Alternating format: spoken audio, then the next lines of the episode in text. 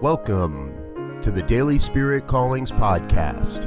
I'm your host, Robert Brzezinski, and I invite you to join me every day as we explore an affirmation, inspiration, and call to action for your life this day. And today is July 5th, 2020. Here is your Daily Spirit Calling.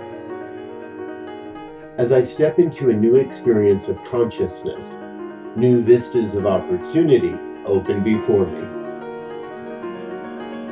Our work is always done in consciousness first, and the form follows. Change your consciousness, and the world changes around you. Today, you are called to be conscious of how your thoughts, feelings, and beliefs are creating the experiences of your life.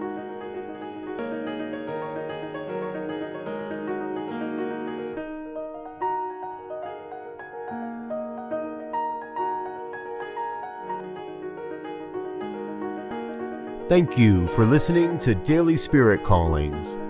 If you found value in this program, please share it with your friends. Learn more about Spirit Evolving Ministries at spiritevolving.com. Until next time, peace and blessings. Go forth and prosper.